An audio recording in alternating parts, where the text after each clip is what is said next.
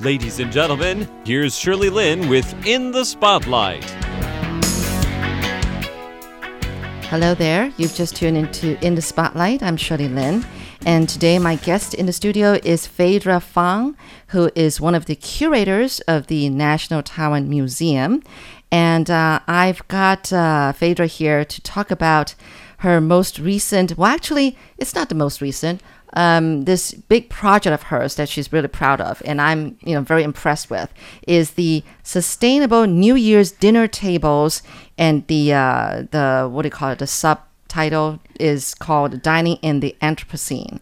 It, there's a lot of information in all this, and I'm very excited to hear from Phaedra. So, but let's meet Phaedra first. Hi, Phaedra. Hi, Shirley. Hi, everyone. It's a pleasure to be here. Yes. Now, Phaedra, can we first know what's your background? Like, what what did you study? And Sure. yeah, Sure. So, uh, I actually graduated from uh, the Zoology Institute from NTU. I used to study animal behavior, but currently I'm studying at the a new program called Climate Change and Sustainable Development, also at NTU. It's a new uh, PhD program. Right. Uh, NTU as in the National Taiwan University, which is the most prestigious university in Taiwan. But okay, um, very interesting. So you really have a love for animals to start off with. Yes, uh, that is also why I uh, decided to work at National Taiwan Museum because it is the uh, oldest still standing natural history museum in Taiwan. Mm, right, right. I think you're the first um, that I know of who studied zoology, Zoology. from National Taiwan Yes. University.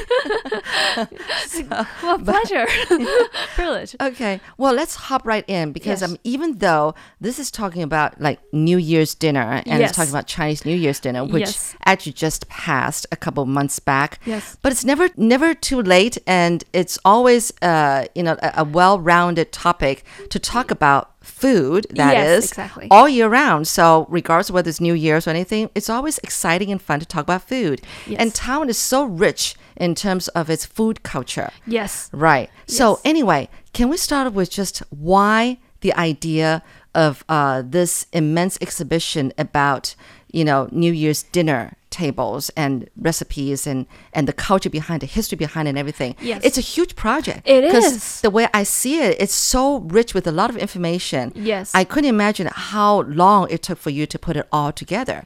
But why, in the first place, did you want to do this? Yes. So uh, the, the reason uh, at first was very simple. It is just because uh, Taiwan has passed uh, a National Environmental Education Act uh, around a decade ago. And so a lot of uh, national museums or uh, educational institutes start to, you know, come up with their own environmental education programs. And I was thinking, what can I do to uh, solicit or attract our visitors to, you know, be engaged in our environmental education programs? If you just say, oh, let's do something good for the earth, probably not so many people would really listen. But I know that food or eating is a very big thing in Taiwan. Everybody cares about food. If I can somehow connect our environmental education uh, with food, I, I thought that would attract a lot of audience. Right. And if you choose to talk about food uh, before the Lunar New Year, you will get more audience to hear. and and I actually worked on that, and it worked pretty Oh, well. So wow. and so at first I was just trying to you know propose the ideas of like uh, environmental uh, protection, uh, biological conservation, and there are a lot you can do. For example, uh, calling people not to eat shark fin soup. Yeah. Uh, but I did that. Uh, I started that uh, since 2016 Okay. around six years ago. Uh, and because I'm biological background, so I, I mainly focused on uh, ecological issues. But with more and more partners with different backgrounds invited into this program, I learned with my projects. I started to get to know some uh, farmers, uh, fishermen, or uh, retail sellers and communities, and I found this is a, as you said, it's a complex topic. You can see through this topic from different aspects, not just ecological uh, issues. And so, with uh, different years, we have like different ideas, new ideas. And I thought it would be great if I can put them all together into one exhibition. And this is why we have this special exhibition uh, right now. Okay. You want to describe to our audience as best you can just what it is about the exhibition. Like, you know, what can Yes. people see? What can people learn? Just, you know, can you describe the exhibition? Yes, the the exp- uh, the structure of the exhibition is very similar to the context of my project. So we first would introduce to our audience on the diversity of the New Year's food in Taiwan, so that everybody would be really happy. But you have to eat first because you're gonna be really hungry if you look at all those pictures and realistic true. models of food. So Yeah. you get to know, oh, there are different kinds of New Year's food. And then we would like to invite the audience to actually uh, learn a little bit how these food travel from uh, farm to table Okay. or farm to fork. Uh, Right. There's a term, farm to fork. Uh, how these are produced and uh, what is the evolution of these food industries in Taiwan. So when you get to the history part, you get to kind of reflect on your eating habits. There are some changes happened in these decades. And then we will go to the part where people don't usually think of when they're talking about New Year's food. There are some invisible ingredients inside our New Year's table. Oh. They are also introduced. For Yeah. example, Yeah. microplastics. Oh. Okay. And also like uh, carbon emission, that's something invisible, and also leftovers. It is Uh. so significant that we almost can't finish our New Year's food. That's Right. a topic. Uh, that's an issue.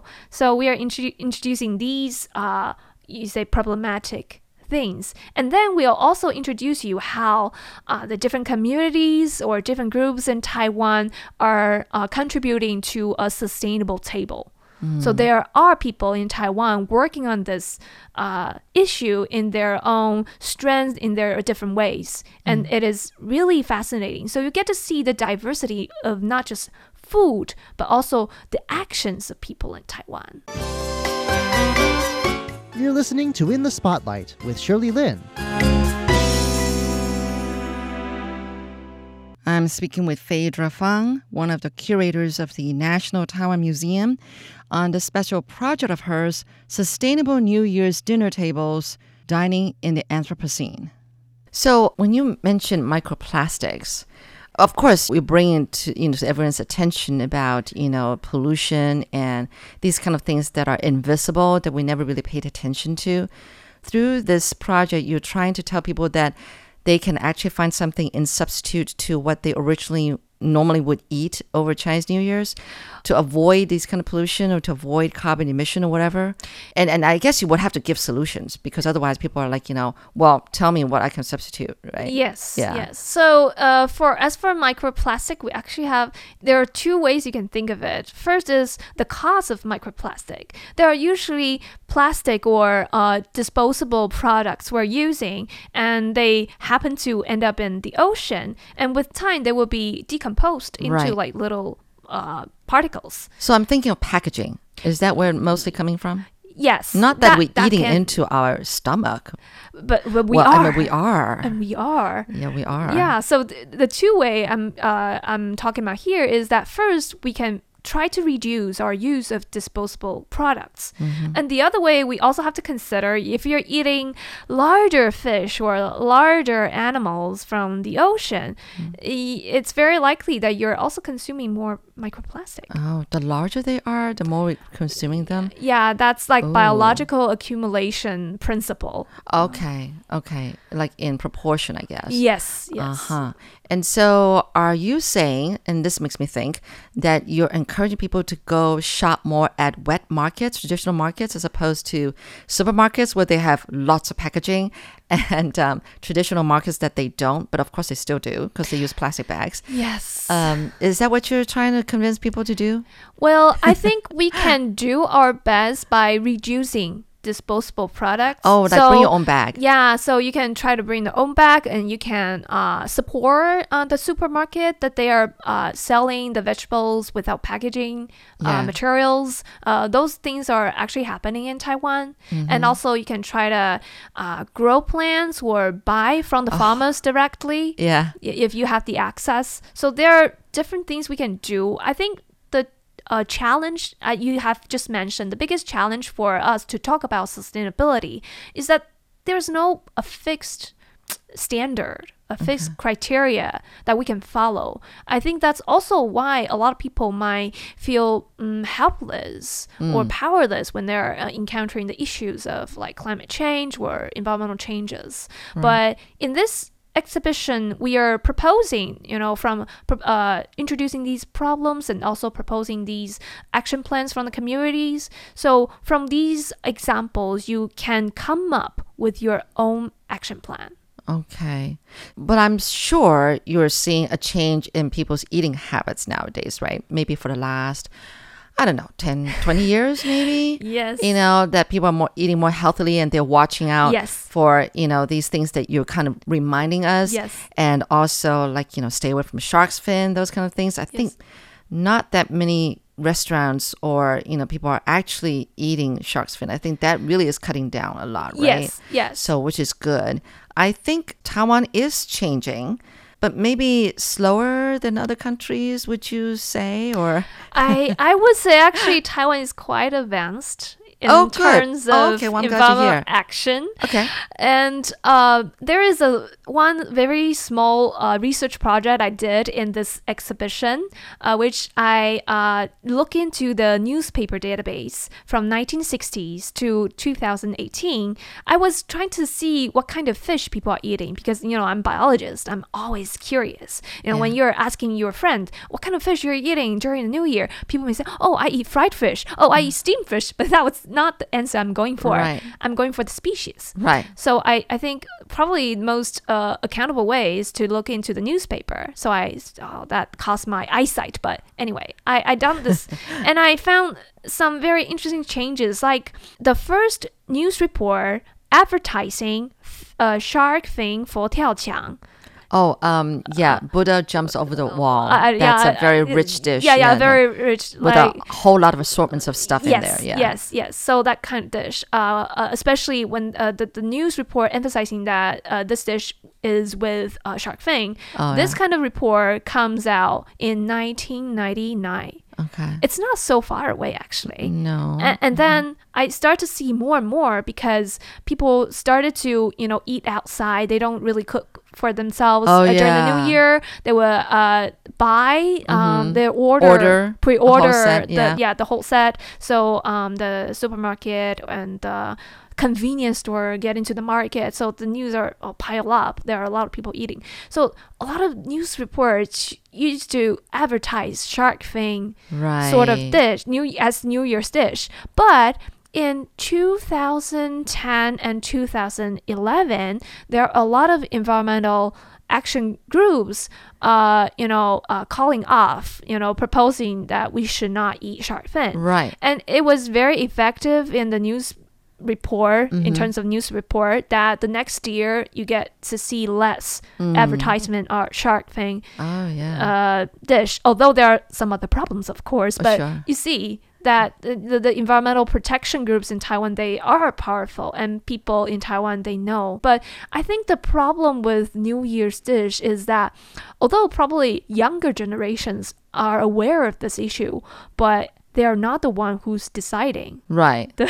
yeah, it's usually their parents or Yeah, the or even the old yeah the yeah, grandparents. Yeah, yeah, yeah. And, and and it's very difficult to deprive them of that kind I of know, decision, because they would think, oh, it is my time to take care of my you know younger people. This is a time, Mm. so I have to feed them with this and that, and so well, this is something we have to you know understand if we're proposing like uh, action plans. Congratulations on Phaedra Fang putting together such an immense exhibition. It's worth going to the exhibit, but even if not, online is quite an experience in itself as well. Next week's episode would be worth listening in if you're interested to know how to come up with action plans for healthier and more environmentally friendly Chinese New Year dinners. For In the Spotlight, I'm Shirley Lin.